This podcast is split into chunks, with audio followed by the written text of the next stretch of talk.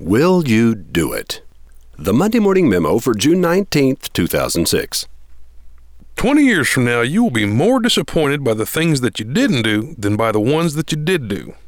So throw off the bow lines, sail away from the safe harbor, catch the trade winds in your sails. Explore, dream, discover. Mark Twain. I too have had my dreams. I known indeed the crowded visions of a fiery youth which haunt me still. Oscar Wilde. Do you have a plan that makes you feel half crazy and the other half scared? Are you attempting to do something that's far bigger than you are? Tell me about it in an email. Send it to tamara at wizardacademy.org. I don't promise to help you. Heck, I don't even promise to respond. But I do promise to read your words and smile. Or maybe shake my head in amazement. Or maybe even mumble a prayer for you.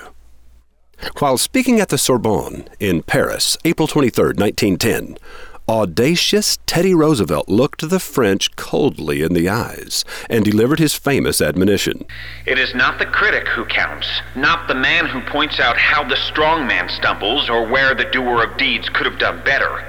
The credit belongs to the man who is actually in the arena, whose face is marred by dust and sweat and blood, who strives valiantly, who errs and comes up short again and again, because there is no effort without error or shortcoming but who knows the great enthusiasms, the great devotions, who spends himself for a worthy cause, who at the best knows, in the end, the triumph of high achievement, and who at the worst, if he fails, at least he fails while daring greatly, so that his place shall never be with those cold and timid souls who knew neither victory nor defeat.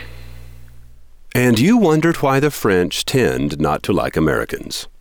Tell me the audacious thing you're attempting to do. Send a tale that would make Teddy proud. Tamara at wizardacademy.org. Roy H. Williams.